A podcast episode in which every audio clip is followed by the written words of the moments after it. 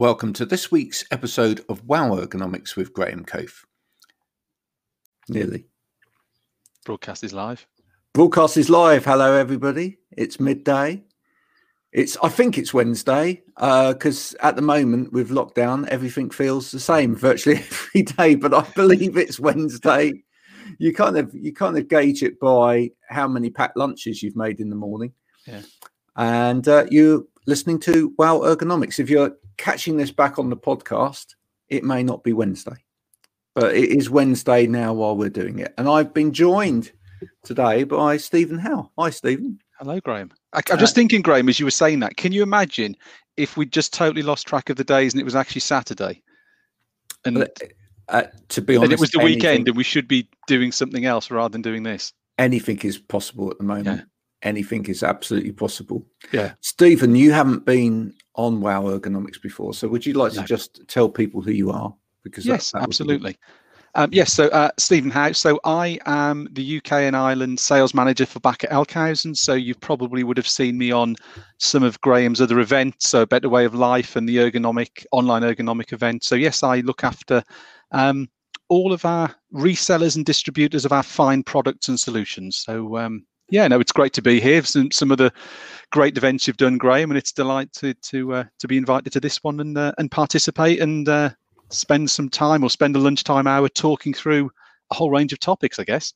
Yeah, and we we've discussed what we're going to talk about today, but I thought yes. I'd just throw a little bit of a curveball in right from the beginning. Oh no!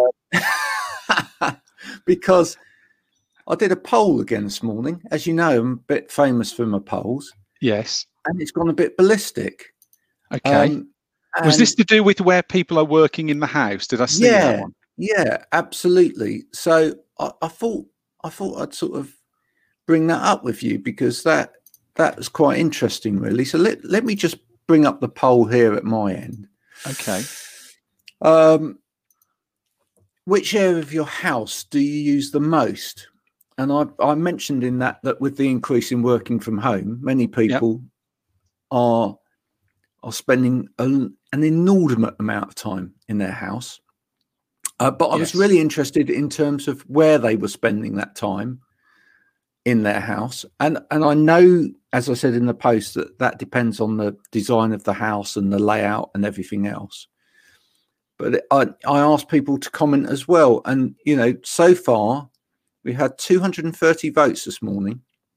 Wow. Uh, nearly three and a half thousand people have looked at that as a, as a post this morning, which is which is marvelous. Uh, and so far, it's quite evenly spread between bedroom, kitchen, dining room, lounge, uh, and other places.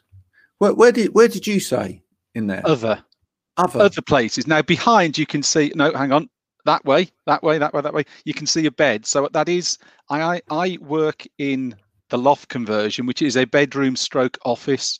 So it's a bit of a hybrid room. So I did put myself down as other Graham uh, for that, as far as I'm concerned. So it isn't an office, it isn't a bedroom. It's a bit of a hybrid, which ties in nicely with one of the things we want to talk about later, isn't it? So I thought I'd sneak the word uh, hybrid in nice and early in the conversation. Yeah. Well, I just I just feel if if you haven't already voted on that today, please please do vote. And I just find the whole topic quite interesting where people are actually working because it seems to me that we're still going through some of the same issues and aches and pains that we were yeah. when it all first started and we first got together and started yeah. doing uh, this kind of rigmarole right at the beginning of this uh, you know the first lockdown period um, so people are still working in kitchens. They're still working yeah. in other areas. Um, uh, probably because in a lot of places they just don't have the kind of uh, space in their house to to develop into other things. Some people have said that they've built sh- built offices in sheds. Yeah, I've seen a lot of those. Which a lot of people good. talk about sheds, or I've seen there's some very posh ones, and then people have gone DIY and just ordered a shed. Exactly. Exactly. So maybe we'll see an, another increase in shed sales. Mm. shed loads, shed loads shed, of sheds, shed loads of sales. Yeah, uh, we've got some people to say hello to. Uh, Mark Rigby, hello, sir. Hello, thank Mark. You for, for, thank you for joining us. Dan said, uh, "Nice headset you've got there, Steven." Uh, Jabra. Yeah. Yeah, he's, he's, he's I, could with, I could do with a second one for my son who's homeschooling. So, Dan, if you have access to them, I will gladly take another. Uh, I'll take one of those off you free of charge if there is an uh, an opportunity. Well, uh, but but if we can get some sponsorship, that would be even better. Absolutely, yeah. You know, um, why why not sponsor um, some episodes of this? And I could Dan. maybe sit like that, I guess, just a little bit tilted, yeah, so we could get the Jabra or that one get the Jabra yeah. name um. It. it. was either this or my son's gaming headset from downstairs because like you were saying about where people are working. So I'm on the top floor. My uh, oldest son is on the next floor down in his room doing online lessons, and my youngest son is in the kitchen at the dining room table doing his online lessons. So uh, me at the top, then year nine, then year five. So we, we often have a scramble for headsets. So I've got the Jabra. There is a gaming headset for the PlayStation that's uh, that's that's available at the moment, but no one uh, seems to need that. So that's my backup plan. But just remember, folks, don't share headsets. No, exactly. Yeah, especially okay between. What about between bubbles? Is it okay within a bubble? Uh, no, no, no. I would I would never share a headset full stop with anyone. No. Um, I don't want to go into the ins and outs of it. Uh, but I used to sell headsets a long time ago when I owned a, a stationery company, and mm. they were a non-returnable item. Yeah. Um, for obvious reasons, because you've got a little tube in there; it sits right close to the mouth. I'm not going to say any more because I'll put people off their cornflakes. Yeah. Um, but uh, yeah, it's not a good idea, and especially at the moment with COVID. So you know, it's just think about that if if uh, if you're thinking of sharing headsets. Uh, and hello to Genevieve, who's uh, who's new to uh, Wow Ergonomics for me, but uh, thank you. It is a it's going to be a very interesting topic. We haven't really got into the full uh, Monty of topics yet. Uh, that's to come any minute now. So the way that this show works is that we pick prior to, to coming on air four topics that we think might well be hot potatoes, if you like, uh, within the world of ergonomics, but also in the general world of health and well-being uh, at the moment. And uh, and then we spend some time discussing them. So I'm going to bring up the first topic for today, and that is around hybrid working. So, how will hybrid working be supported going forward? This was actually one of your suggestions, sir. So, yes. uh, what? Why did why did you pick the subject and and kick us off for ten?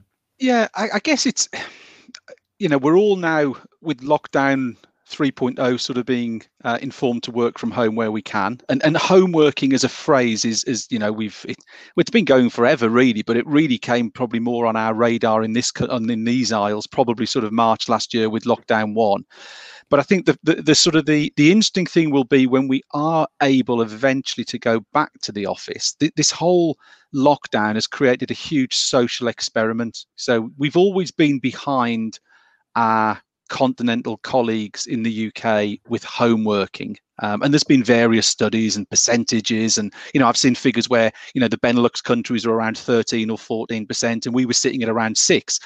But I think this huge experiment of people working from home has opened people's eyes both as employers and employees.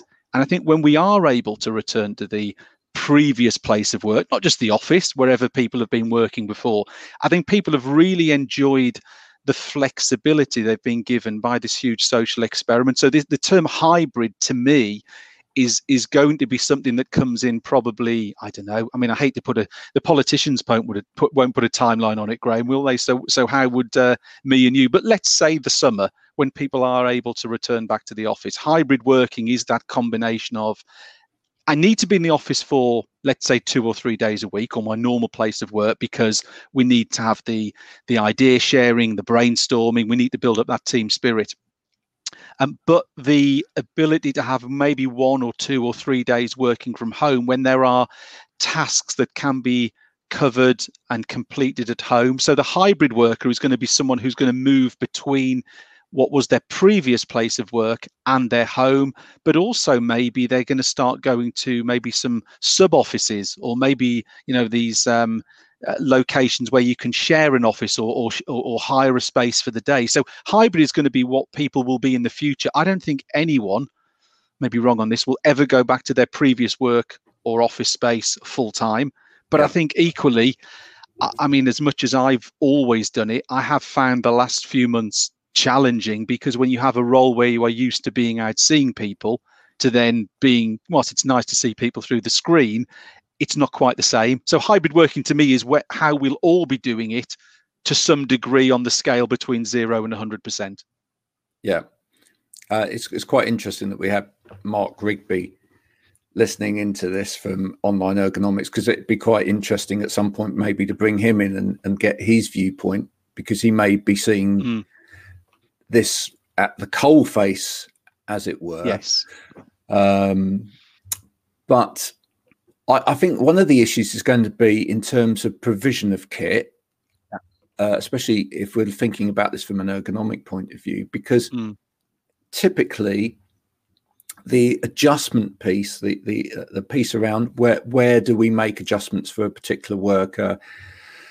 What sort of equipment do we need to provide our our workers with? With has always been around first and foremost the office space, and then yeah. you know if people have done the odd bit of homeworking, then you know they can survive for the few days that they work at home mm. with whatever they've got Yeah. and and maybe bits of that equipment they can take home, but generally, uh, the majority of it will stay in the office.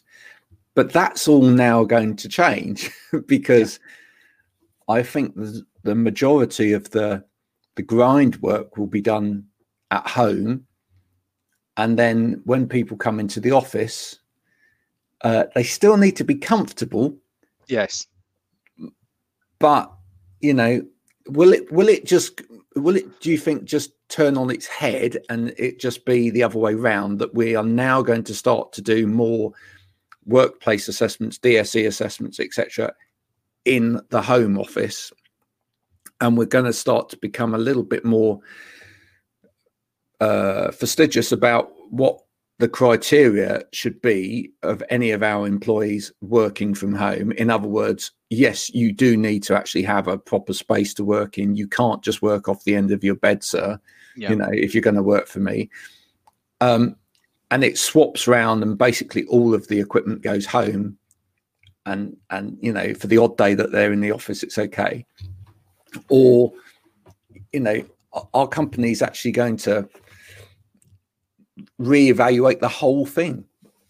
I, I mean, I've seen one or two inquiries that we've been drawn into recently, Graham, that are really quite interesting. That, that companies are planning for this return to the office, whatever it would be, summer onwards, quarter three, but also talking about the fact that they will be operating clear desk policies in future. So when an employee goes into the office for their allocated days or preferred days, the desk will be clear there'll be nothing provided. It literally will be a desk and a chair, and there will be nothing that previously was there to support them from a, a posture or ergonomic, ergonomic perspective. So when we're talking about hybrid work, and I think we're also getting involved in sort of hybrid equipment. So you have a setup that you use at home, whatever that equipment would be.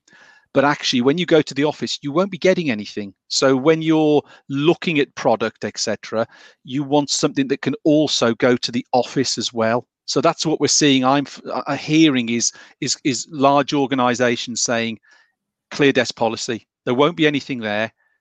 Think about that when you're either selecting equipment or how you work. Is is that you may need to bring it with you to replicate. So it's really really important actually that you get the home setup correct because you're going to potentially be transporting or replicating that in the office. You're not going to have two setups potentially. You're going to have one so it's got to fit across both of them. Now, there's some major issues with that. Some mm. major, major issues with that. I, I, completely understand where that comes from because mm. at the end of the day, you know, COVID's going to be with us for for a long, long time. You know, this this uh, even if we get everybody vaccinated, etc., you know, we we may still find that people need revaccinating, and depending on which vaccine they have. And I did a mm. poll on that the other day as well, because some of these vaccines work more in a way that you have to have a booster vaccine, and other vaccines are meant to make you more immune long term. Yeah, uh, and what you get is going to be the luck of the draw. um, I just read this morning, Graham, one vaccine, they, they, they're saying the success rate's barely over 50%. It wasn't the UK it was being rolled out in. I can't think where it was. Was China. it maybe, was it China?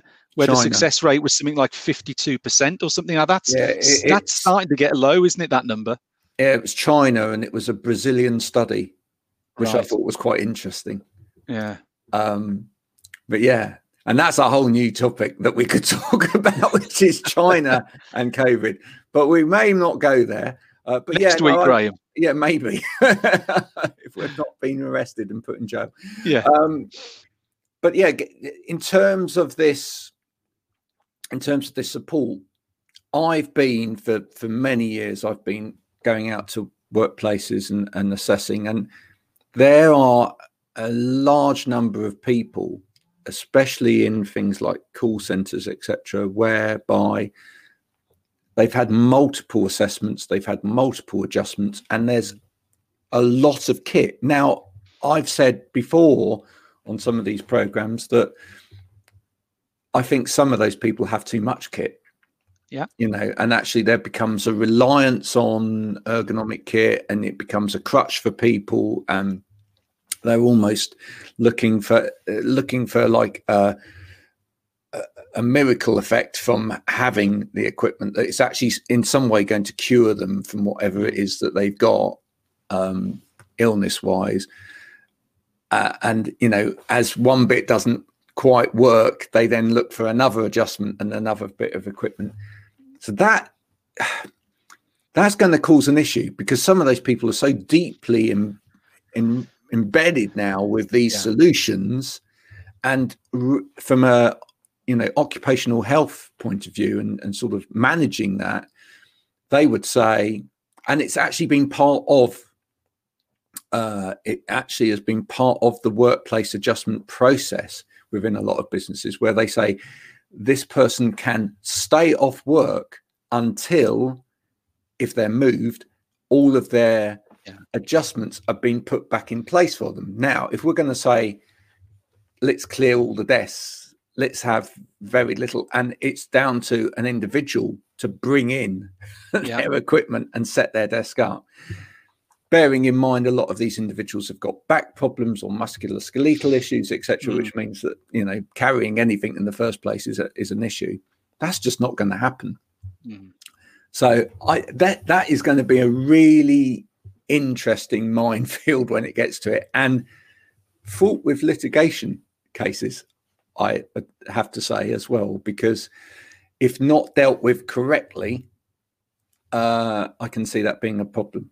Hmm. I mean, I think the, I always remember working in an office a number of years ago, and people to reserve their their chair that they got set up how they wanted it would get a bottle of Tipp-Ex out and Tipp-Ex their name across the back of the chair and, yep. and that's and I say that's not you know chairs are not our area of or, or mine or our area of expertise, but I know the setup of a chair is. I mean that's a huge part of of creating that healthy and productive workspace.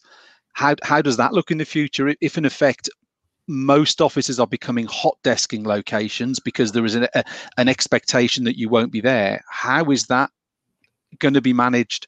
Who who is going to take responsibility for that that whole chair set up. Well, piece. again, I think you know this is going to come back down to proper education and proper re-education of people because uh, it's been a bugbear of mine for so long anyway, which is the whole setup of a chair mm. piece has been incorrectly handled.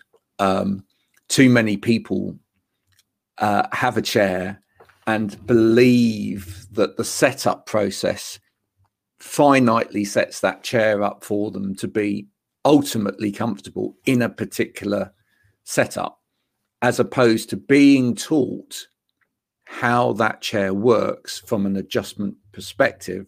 Yeah. What each of the levers, knob settings, etc., do, how they can do it themselves, and how they can use that adjustment to make themselves comfortable by alteration throughout the day as opposed to it being a fixed setup.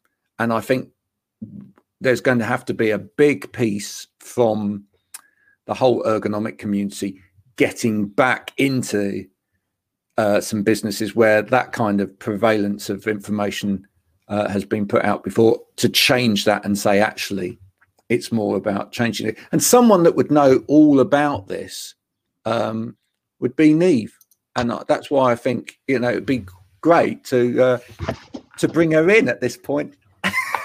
Thanks, hey, Graham. Thank you. Hi, Steven. How are you? Hey. Yeah, I'm good. Thank you. Good. Good. That's really interesting. Huh? Thank you. Yes. So, uh, Niamh, just just explain who you are. So, I am an independent ergonomist based here in Ireland. So, like everybody else, pre-COVID, we were going on site, assessing workstations, be it in the office, in the schools, in warehouses, wherever there's people, that's where we'd be. And then, like everybody else, big culture shock when COVID came.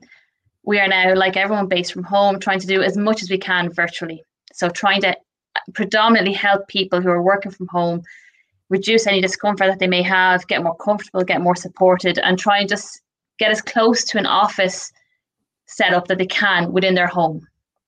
Yep. So that's that's most of my year now. In this conversation that we were just having about eventually getting back to more hybrid working, mm-hmm. uh, and Steven was saying that you know a, a, lot of companies are looking at maybe a clean desk policy going yeah. back. D- do you believe in what I'm saying is true? I did. Can you see the the issues with that in terms yeah. of all of I these could, people?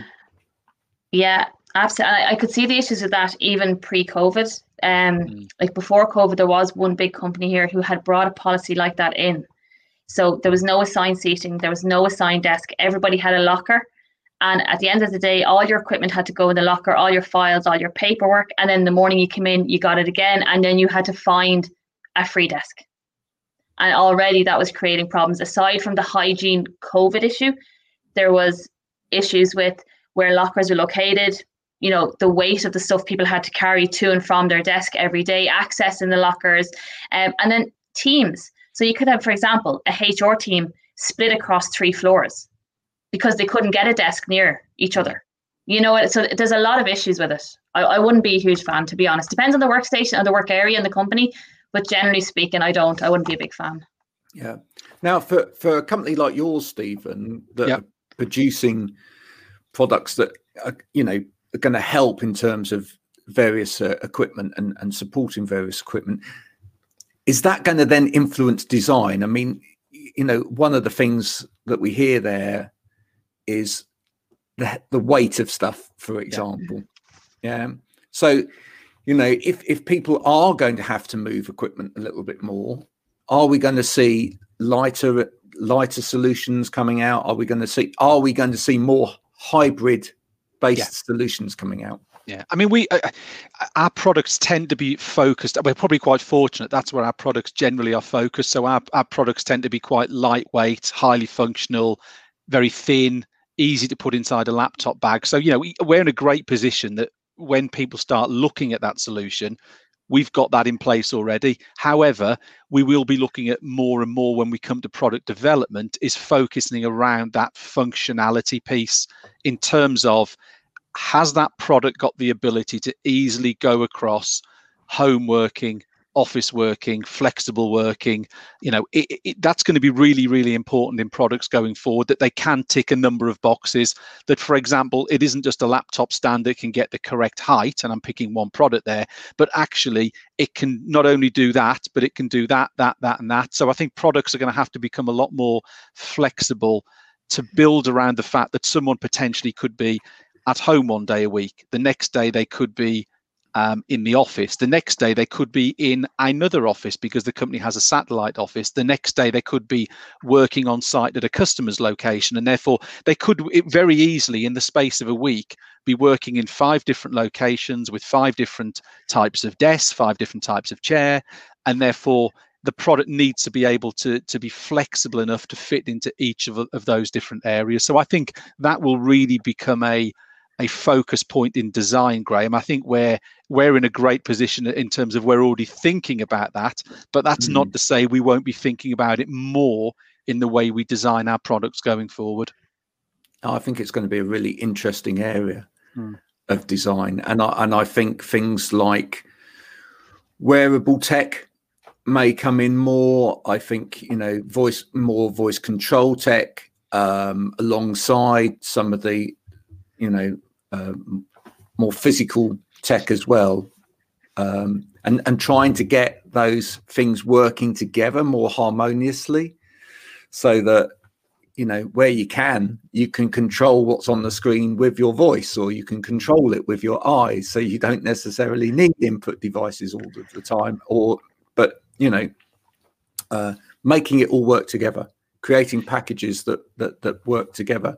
Um, and and in some previous shows that i had on uh, with, uh, wow ergonomic shows i had on as well I, I, I talked to some people about the fact that maybe some of some of the equipment might even get integrated together in the desk or in the chair or you know so that there's less of it as well because yeah. there seems to be a proliferation of, of equipment um, and some of these people certainly that really struggle seem to have so much kit on their desks yeah. And you can have you can have too much. I think you can, and as you say, there yeah. then becomes a massive reliance on the fact that if a piece of equipment A isn't there, then I can't function. Um, and yeah. I think, as you say, you can almost become over reliant. Uh, one thing I was going to actually ask Niamh was was about chairs, really, which again is not my sort of or our area. But how could the chair manufacturing community make it easier for people to feel comfortable to adjust a chair? Because I know when I've had a chair, um, I'm really reluctant because all the levers look the same. They're all the same color. Yeah. Uh, you know, is there something the chair manufacturers could do to say, actually, going forward, the yellow lever does this, the blue lever does that? I mean, is there something that could be done by that community to make people a yeah. lot more comfortable to adjust? Absolutely. And to be honest, it really is that simple. Some of the best chairs and the ones that people are most comfortable with, it's a very, like, all they have to do is label like a lot of them will have a graphic on the lever that says here's this lever if you pull this lever this is what's going to happen the chair so anybody could sit in that chair, look to their left, look to their right, and go, "Oh, this backrest doesn't feel right. I prefer to be a bit more upright." Whereas mm. that one, oh, here it is, and straight away. Whereas sometimes you go in to assess a person, and it could be a chair brand you might not be familiar with, or very old chair, and it's it's literally a matter of sitting down and spending 15 minutes playing with it to find. But nobody, when they're working from home, or if they are um, agile working, you know, if they're hot desking, they're not going to spend 15 minutes a day trying to figure out how yeah. to adjust the chair.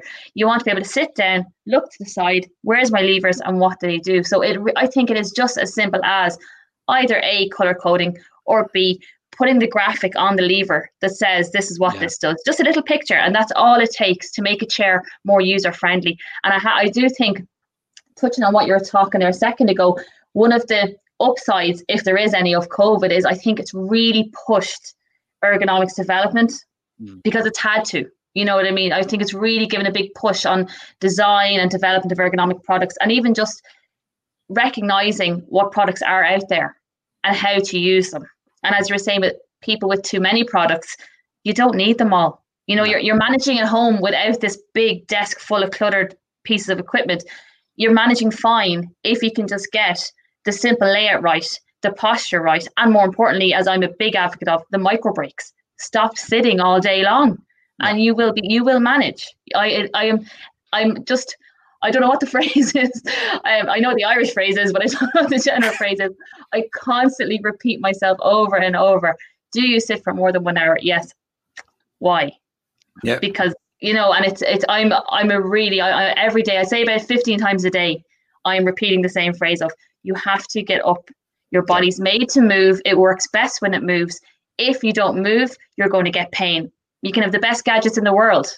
Mm. If you don't move, you're going to get pain. And that's it really is that simple.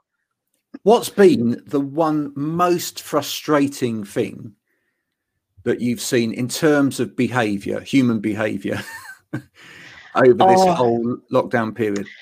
I've, I've had I've had a couple of the same thing crop up where we would have done an assessment back in the early days. Companies were really proactive some companies and you know they got us virtual online with their employees in april. You know going look these guys are home. Can we have a look and we go in and we recommend equipment. So the, at the start it was laptops so your stand your keyboard your mouse. Do you have space for a monitor? Let's get that out there. Let's get that bit right first. And then i'll come come to september come to august i'll see a name on a list. I'm like i recognize that name I'm pretty sure i spoke to this person. They have the equipment. It's sitting in a box in a spare room, never touched because they don't like how it looks in their home. So they will literally sacrifice their well-being over the aesthetics of having a little office set up in their home. So you know they've reached out, we've got every, we've advised them, we've you know got their posture right, got it all set up, but they won't use it because it doesn't look right in their home. So what they want instead is, you know, one of these sheds, as you were saying, or you know, yeah. something. They basically want a separate home office outside of their home. And that's just not possible. It's just not possible for everybody. So they would rather be uncomfortable and sore than use the equipment that some people are crying out for, but they have it sitting in a spare room, you know. Yeah, I totally get it. Yeah. Whilst we've got you here, let's move on to the other subject and then I'll let you then I'll let you disappear and get some lunch because this is quite an interesting one. Steven and I wanted to discuss terminology because there's been quite a lot of terminology used over the whole lockdown period, and ergonomists are famous for using terminology as well. But a lot of it is, I think, confusing or unhelpful. Mm-hmm. Um, and we could start with maybe the word ergonomics as well. I was literally thinking, is this where this is going? Because this is one of the most unhelpful terms, really. Because first off, nobody really knows what it means. If you're not, if you're not in health safety, if you're not an ergonomist, you we're gonna um, you may as well just say healthy. Here's a healthy chair. Here's a healthy mouse. This is going to fix everything. So it's such a broad, broad term, mm. you know. And I, I, meet with people who say, oh, "I got this ergonomic chair at the start of lockdown." it, it's yeah. it's not at all. You know what I mean? It's not adjustable. It's it's not suitable. It's not you know. So it is. It's a shame that you, you there's no um limit on how that phrase can be used when you're well it's my yeah it's my major bugbear the, mm-hmm. the, the, use of the word ergonomic to describe yeah. something as ergonomic because it yeah. just I mean you could just apply it to anything you could yeah. say oh okay this pack of antiseptic wipes ergonomic you know yeah this, this bunch of keys ergonomic yeah easy you know my dog ergonomic you know, that's how easy it is. Let's just put it, it is. there's no there's no limit on what it can be applied to. Anything can be called ergonomic if you want to, but it makes products sound better and it, it does help to sell them, you know. Yeah. No, absolutely. What what about you, Steven? Is that a bugbear for you? Oh, I think he's frozen. I thought he was just li- I thought he was just listening intently. Let's see if I if I take him out and bring him back in. There he is. Hello. He's back in. Back in the room. You froze for a minute. Either that, or we were so fascinating. Yeah, I think it may that... have been there may have been two two separate homeschooling lessons going on. So three of us fighting uh, for the, uh, the Wi-Fi may have been the problem. Yeah, blame yeah, absolutely. Yeah, yeah, definitely. Is that a bugbear for you? The term ergonomic. It's when I see something I think as you were you were covering before, an ergonomic mouse or an ergonomic yeah. keyboard. I mean, it's just it's such an incorrect description. I think the problem is we've got to be really careful. Is that what we've seen with with going back to, to COVID and the whole big social experiment around home working? It's it's sort of created a lot more interest. You've got a, such a wide audience now of people who are really looking at how they work, how they work from home, health and safety, health and well-being, productivity. You've got a whole new audience but we're also introducing a word to them then that's also being used incorrectly. So all you're doing is increasing the incorrect use of a word. So I yeah. think it's really important that we try and make sure, as an ergonomic community, um, and I can say that because that's not that's describing us as a community, but to make sure the word is used correctly. Otherwise, it's just going to get used incorrectly by more people than it was before, and then it just becomes it just makes it worse and worse and worse. So I think it's really important that we try and clarify what that is. How we do that is another thing. I mean, hopefully by having these sort of events, Graham, and people listening, and we can sort of give a, a true understanding of what of what that word means. But I think for me it is frustrating because it causes confusion, especially at this moment with a whole new um, group of users and buyers of our product. We start using that word incorrectly, it's gonna it's gonna create more confusion in the long term. I, it's a difficult one, especially for anyone selling anything, because the temptation is always there just to to sell yeah. without less of a process involved. Mm. But I guess if I could say anything into that space that would help, I'd say we need to stop selling per se, and we actually need to start yeah. giving information first and getting giving advice first, and making it a two-way process. So to to my mind, how can you provide or know that anything is ergonomic for somebody unless you've actually had a conversation with them about how it is that they work, what's maybe wrong with them, what conditions they've already got, you know, mm. uh, how many breaks or non-breaks that they take during the day? Are they you know even down to are they left or right handed are they tall? Are they short? Are they skinny? Etc you know if you haven't had any dialogue with somebody, if there's not a conversation there, mm. then you cannot just pick up an object and say, this is the ergonomic solution. Mm. Because, you know, the, the products themselves, I think this is what it comes down to. Products themselves are not ergonomic. No. Products, as Niamh says, are, you know, potentially, potentially more health beneficial or uh, help with uh, in terms of productivity or help in terms of reduced friction in a particular area. But they don't, and perhaps we just need to use better descriptive words in there as well, you know, actually mm. describe what this really does. You know, as yeah, opposed so it, just... is it an adjustable chair? Is it adaptable? Like, what does the product do that makes it special? That might make it suitable for you? Just calling it ergonomic, as you said, doesn't mean it's. We probably don't even use the same mouse. You know what I mean? We're three different people the one hmm. mouse probably wouldn't suit us all. So what what makes this product good that it might work for you? I think a lot of companies jumped the gun a little in that they provided a, st- a stipend or they you know were giving allowances to people to buy equipment without actually yeah. calling in people to say first off what should we provide and secondly should you be talking to our staff before they buy anything yes we, sh- we should have been talking to them before they bought anything because it is coming back around a bit where stuff that was bought in the panic it's not suitable for some of the people that are using it. No. And I think also organizations didn't want to have the responsibility of sourcing that equipment and therefore the asset management. So what yeah. they did, as you say, is they gave people I mean, I heard, you know, speak to a colleague of mine who works in the US where people were being given a thousand dollars in their mm. in their paycheck and told to go and buy equipment. But yeah. your problem then is you're putting money in the hands of people, with all due respect to them, have never had to go and buy this equipment. And therefore they'd go to maybe the first item they saw on a website. They'd go to something that looked nice and colorful um, you know they'd go for something that maybe had a celebrity using it. And the reality is you've gone and invested you've given them that money it's been invested. But actually have you bought something that maybe has made the problems worse Mm. rather than actually improving it. it has yeah. it gone has it rather than improving it actually made the situation worse so as you say graham i think you know, I know I'm particularly conscious of it, and, and a lot of and a lot of the people we speak to on our um, online ergonomic events, the other manufacturers, we're all very keen to engage in conversations rather than looking to shift boxes off a shelf. Which, I, I, and again, something else that's come up as well that you've noticed, particularly, I mean, we all you saw it when when it all was going on around face masks and gowns.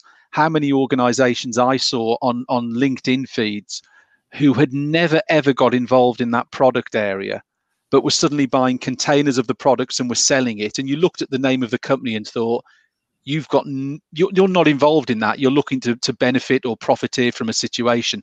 You then started to see it probably to a lesser extent but other people then starting to sell product using the word ergonomic who actually weren't wanting to involve engage in a conversation but wanted to shift boxes off a shelf and that's where it's a dangerous game it isn't a it isn't a tin of beans. It isn't a loaf of bread. It isn't a um, ream of paper.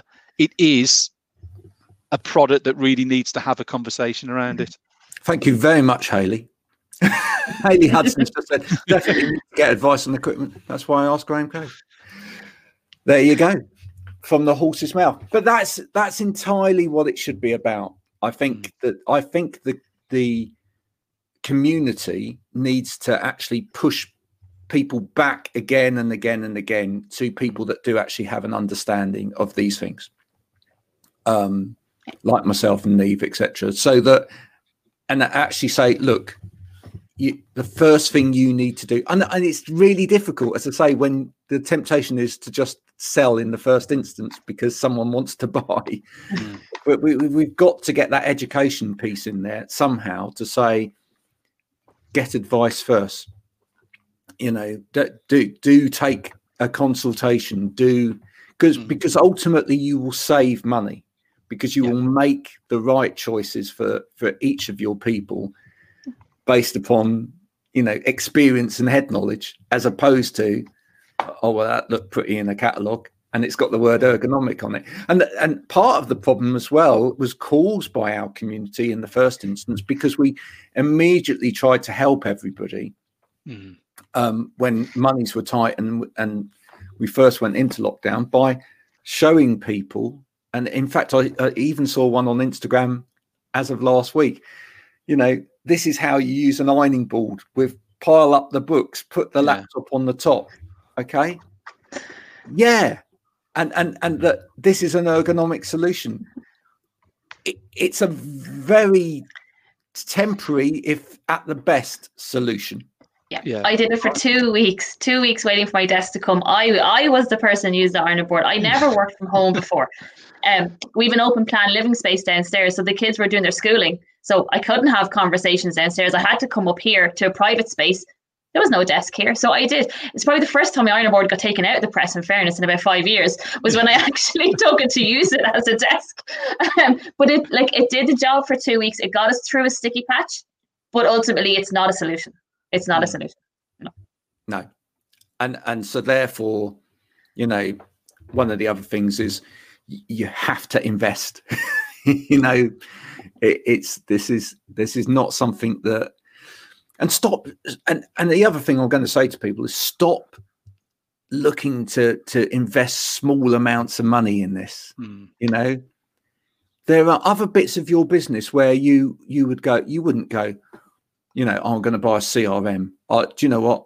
I'll get one off the black market that someone's just put together quickly. You know, I'm not, I'm not gonna I'm not gonna use Microsoft Office today. I'm just going to use this because it's cheap and nasty. But mm. you know, there's certain things you just go, oh yeah, I'd, I'd spend fifty quid on a bit of software. I'm going to spend this on that. You know, and then then when it comes to your workstation setup, it's well, do you think uh, a hundred pound chair is okay? And do you think it's all right if I use this mouse, which was ten? What do you think? You mm. know, yeah, and th- I think they're selling themselves short. They need to realize they're investing in themselves. They're investing in their own well-being. So don't be selling yourself so short. You know. Yeah, I, I, do wonder as well how many. Or I think there's a lot more. We're seeing a lot more desire, and, and certainly since probably September, a lot more organisations really engaging. And there was a there was a panic at the start, and you know we did we did think it would be over in a few months. And and mm. yes, I appreciate there wouldn't be budget there.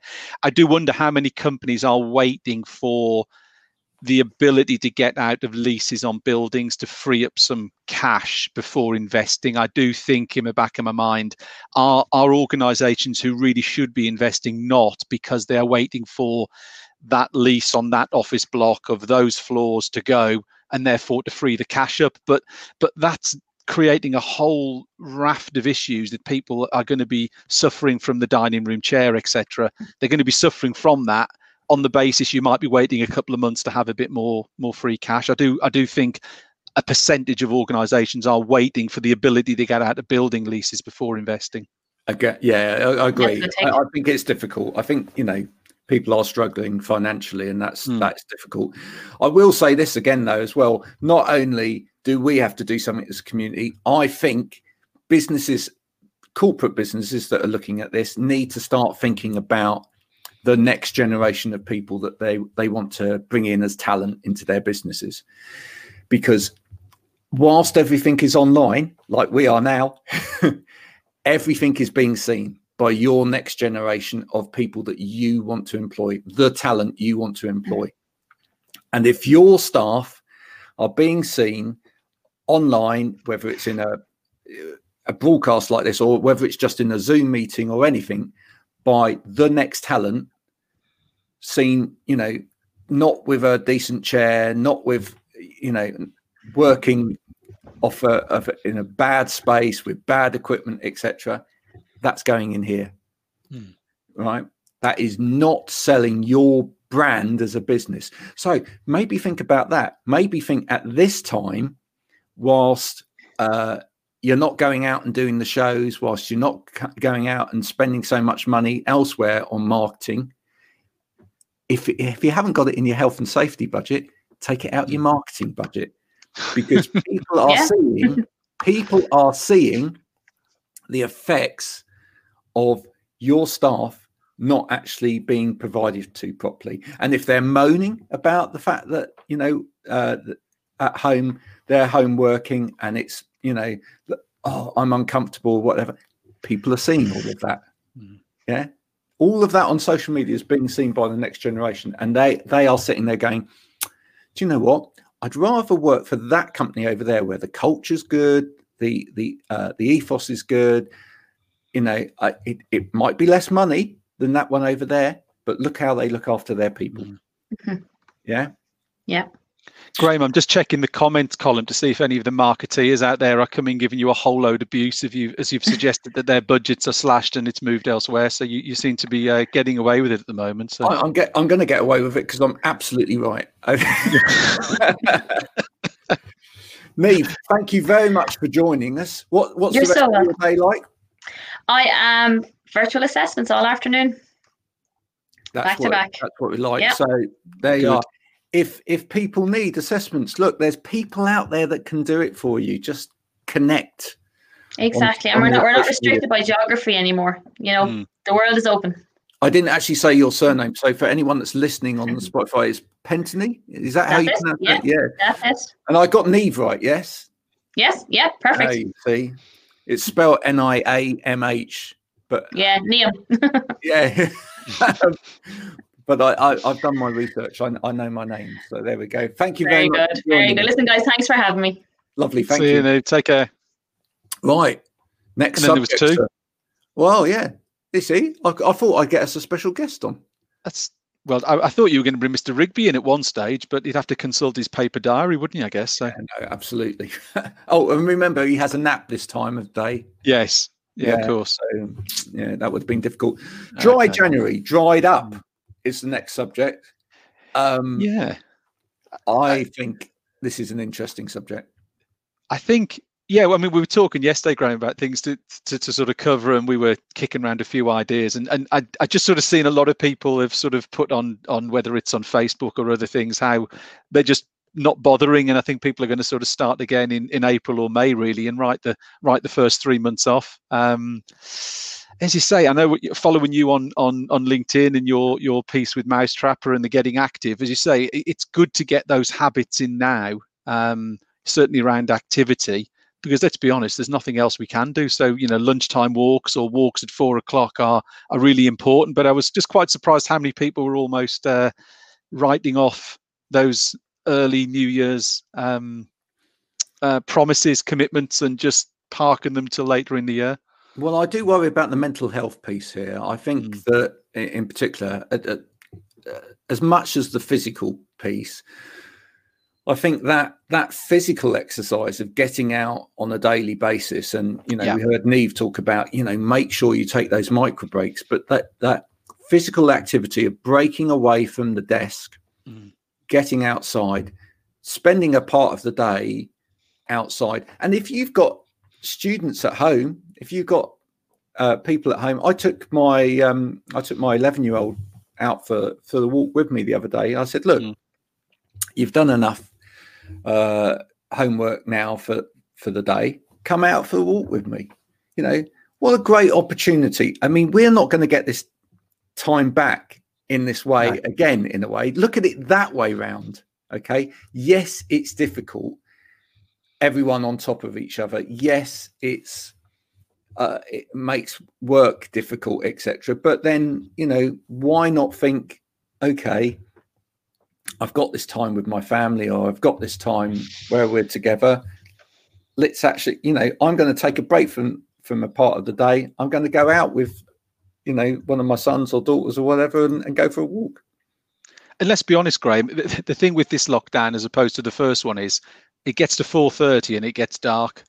So I guess around the country, everyone is pretty much doing the same of just getting themselves stuck in front of TV or you know whatever it would be, whether it's kids on Xboxes and things like that. There is nothing else to do at the end of the day. So I think it's really important that people take advantage of the of the lunch hour. Now I know we haven't today, um, but I usually go out either on a bike or a walk or a run, um, usually between twelve and one every day. Um, but I think it's really important people do that. Let's be honest.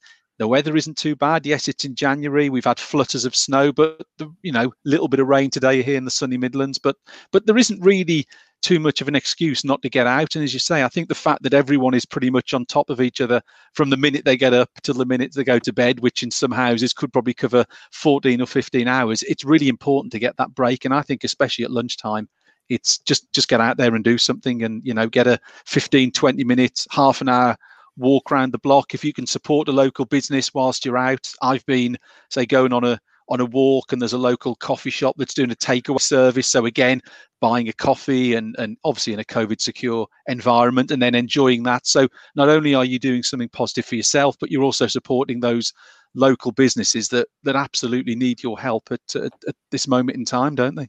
No, absolutely right. I mean, I did. Uh, I've been doing a little bit of work with a a local pet company, um, who thankfully has supported my one of my music podcasts for, for, for this month. But you know, okay. rather than get in the car and drive up to see them, uh, I did my walk the other day by walking up up to see them, and I'm we're on the outskirts of town, and it you yeah. know it was a it was a, a, a reasonable walk. It was about two point five k or something like that up to town and back again you know but he, he, when you do it as well you suddenly realize what, what why do i always pop into the car to do it?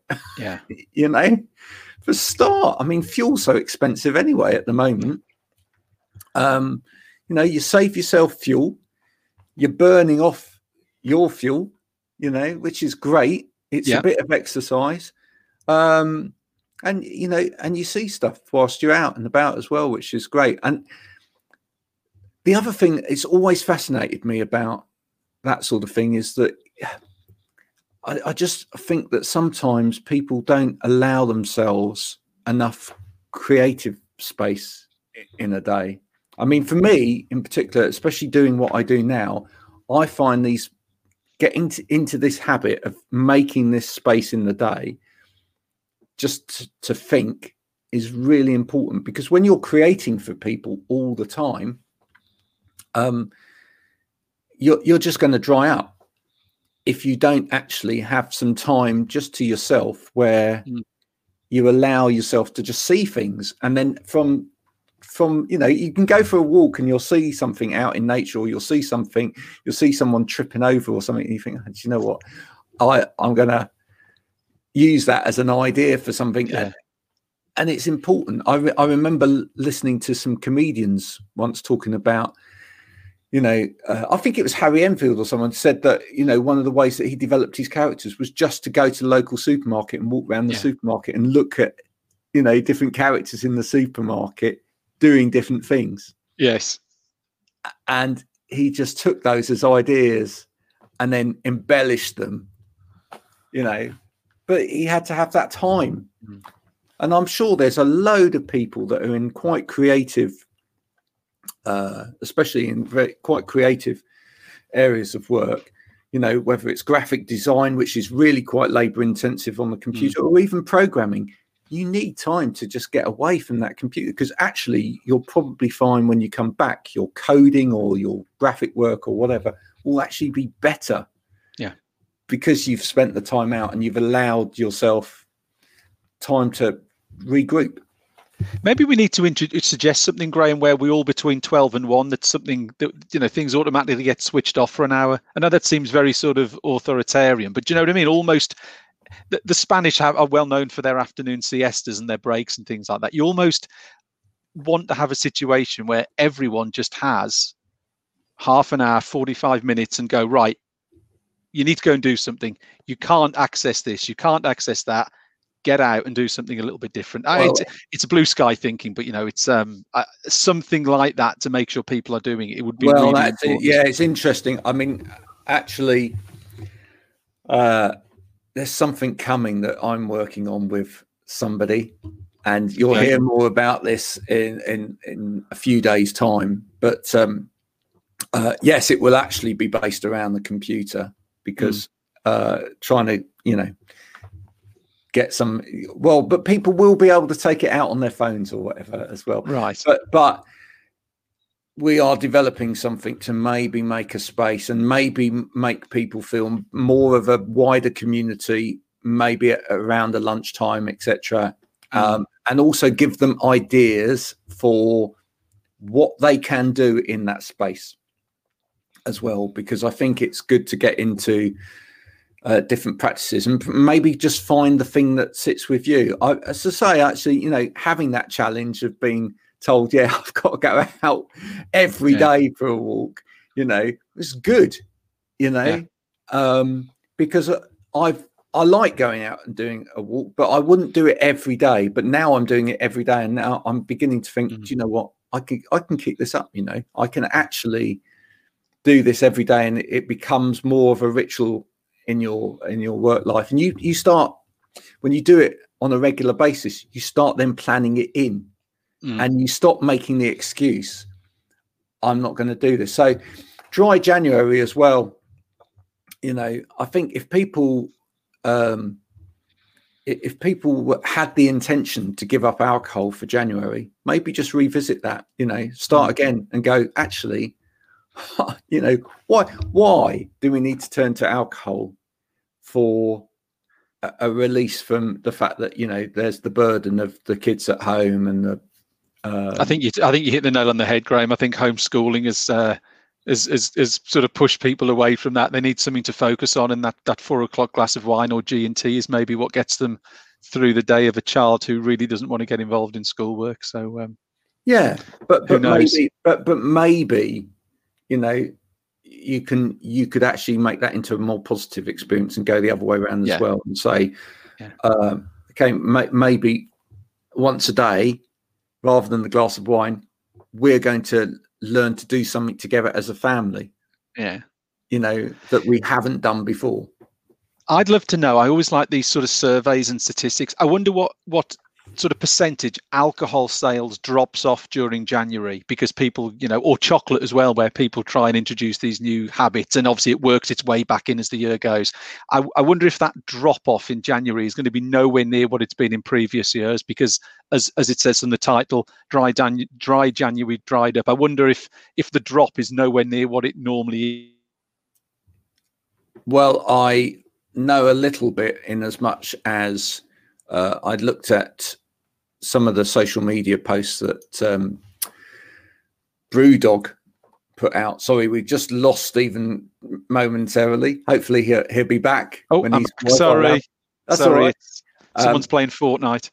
Um, I'm just saying it'd be interesting to know what, what how things haven't dropped off in sales in January that normally yeah, would no, do no. chocolate what, and alcohol and those things. What I'm saying is, I, have seen already that, that, some posts from Brewdog on social media saying that you know uh, typically in January, uh, their alcohol-free beer gets pushed, and you know that's that's what's going, but it's not. So, um, hence why they've been sort of like yeah. pushing promotions on yeah. on their alcohol-free beer, and and and I, you know a certain supermarket just up the road from me was selling their alcohol the, the brewdog alcohol-free beer for about sixty p a, a, a, bottle the other day um, to wow. get it off the shelf yeah, which is great because I, I, I picked up quite a lot of it because um, I quite like it.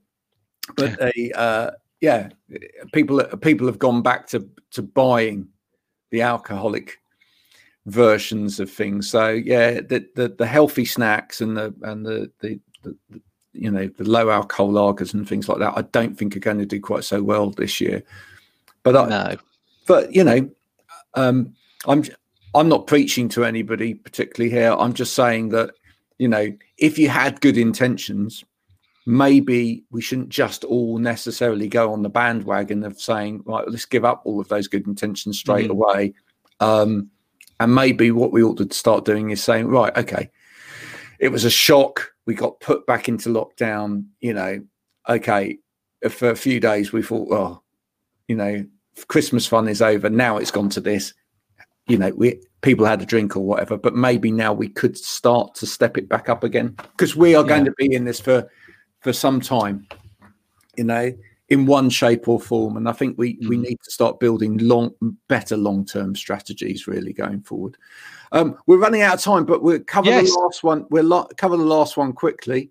Yeah. Uh, is it morally right? Elite sport in lockdown has absolutely nothing to do with ergonomics, possibly. No, Um, but we thought we'd allow one in.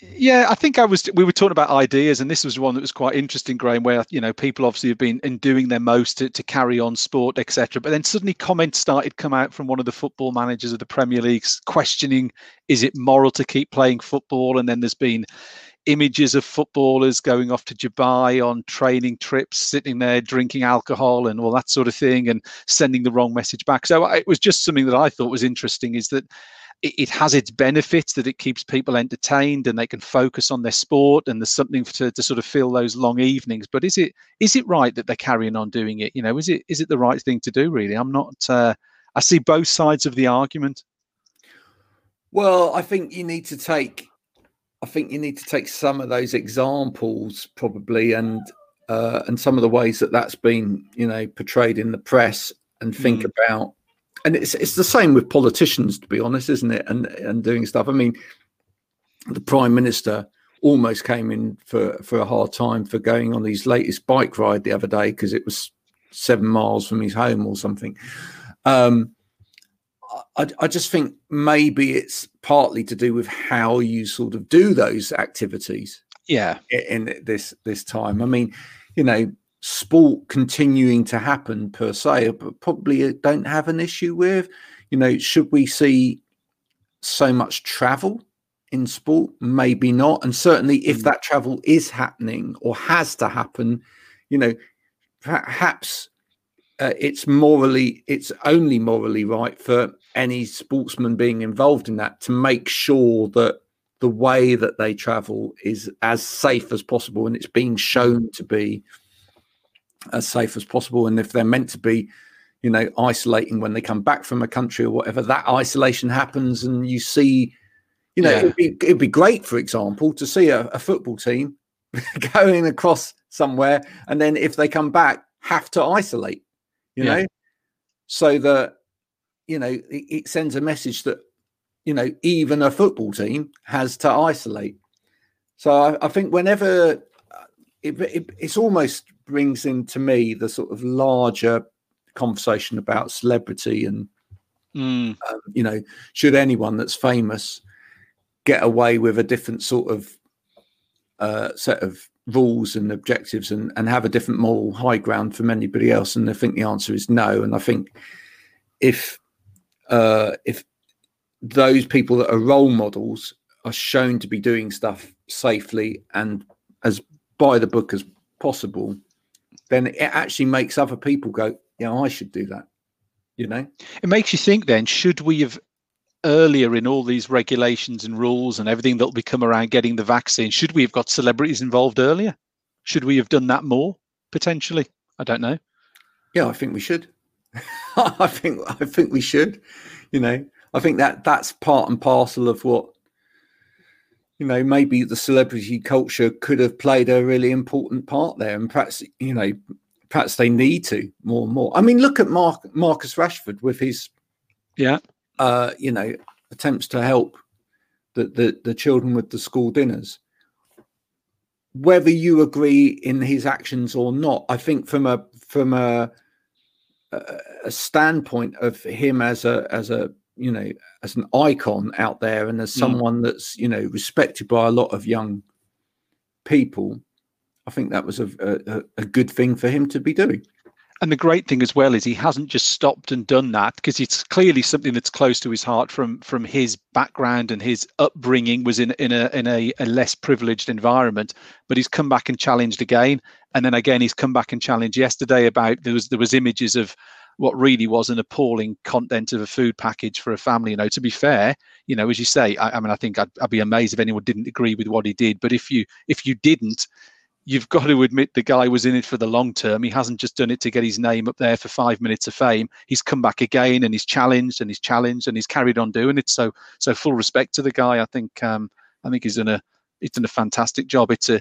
it, I think it's probably a wider subject for society than simply than simply a narrow issue. But I think he's done a great job of shining a light on it and uh, and making sure it stays you know front and center for for us as the members of the public, but also for the for the government and the guys who who hold the purse strings. And you know we're going off onto a different topic, aren't we? But really, the fact that you know a, a, basic requirement should be should be children getting a, a good meal. He's done a he's done a fabulous job. So well, we aren't. We aren't. I think I think it is the same subject in a way. I think I think really that's that's my take on it. I I, I think you know elite sport in lockdown, fine. You know, played behind uh, fences. You know, with with little crowd or, or, or well controlled crowd. Mm. They're socially distanced. You know, uh, players of whatever sport being seen to wear masks where appropriate, socially distance where appropriate. Um, you know, sanitize where appropriate. You know, that actually then gets that message out possibly more than than you know a minister appearing, appearing on an advert occasionally and going please remember to wash your hands and socially distance you know let's get let's get the people that are idolized by the youth and by you know by society showing people that you know if we all do things carefully and and yeah. consider uh, the fact that we are in the middle of a pandemic that you know if we do if we abide by things properly then actually that's the right thing to do. Um because but of course the rap the rap across the knuckles they've had graham of course is they, they've all been now told off for high-fiving when they score a goal and jumping on each other celebrating as well. And there was a i think it was an incident at one of the fa cup games where there was videos of a changing room and people were all piling on top of each other. So you're absolutely right but they've got to do it correctly because if they don't do it correctly you make the problem worse you know yeah. um yeah, and know, that's, what, that's that's what I would say on it. Really, I mm. think you know if if it's if it's done right and these people take that responsibility mm. in that area, then then that's fine. Um, if not, then yeah, it does the opposite.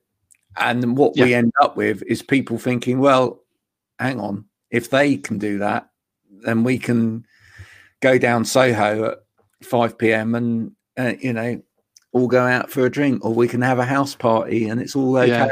or you know um and that's that's you know uh as my son said to me earlier you know it's not the government spreading this uh illness it's people you know yeah.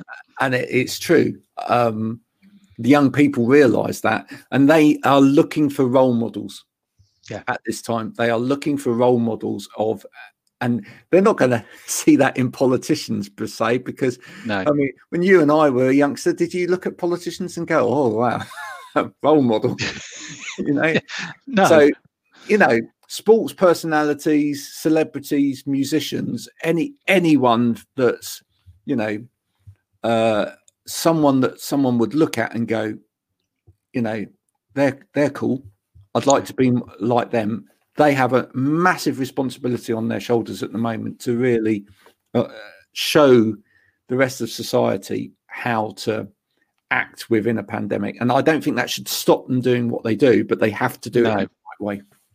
Absolutely. I agree. Look at what we've covered in an hour.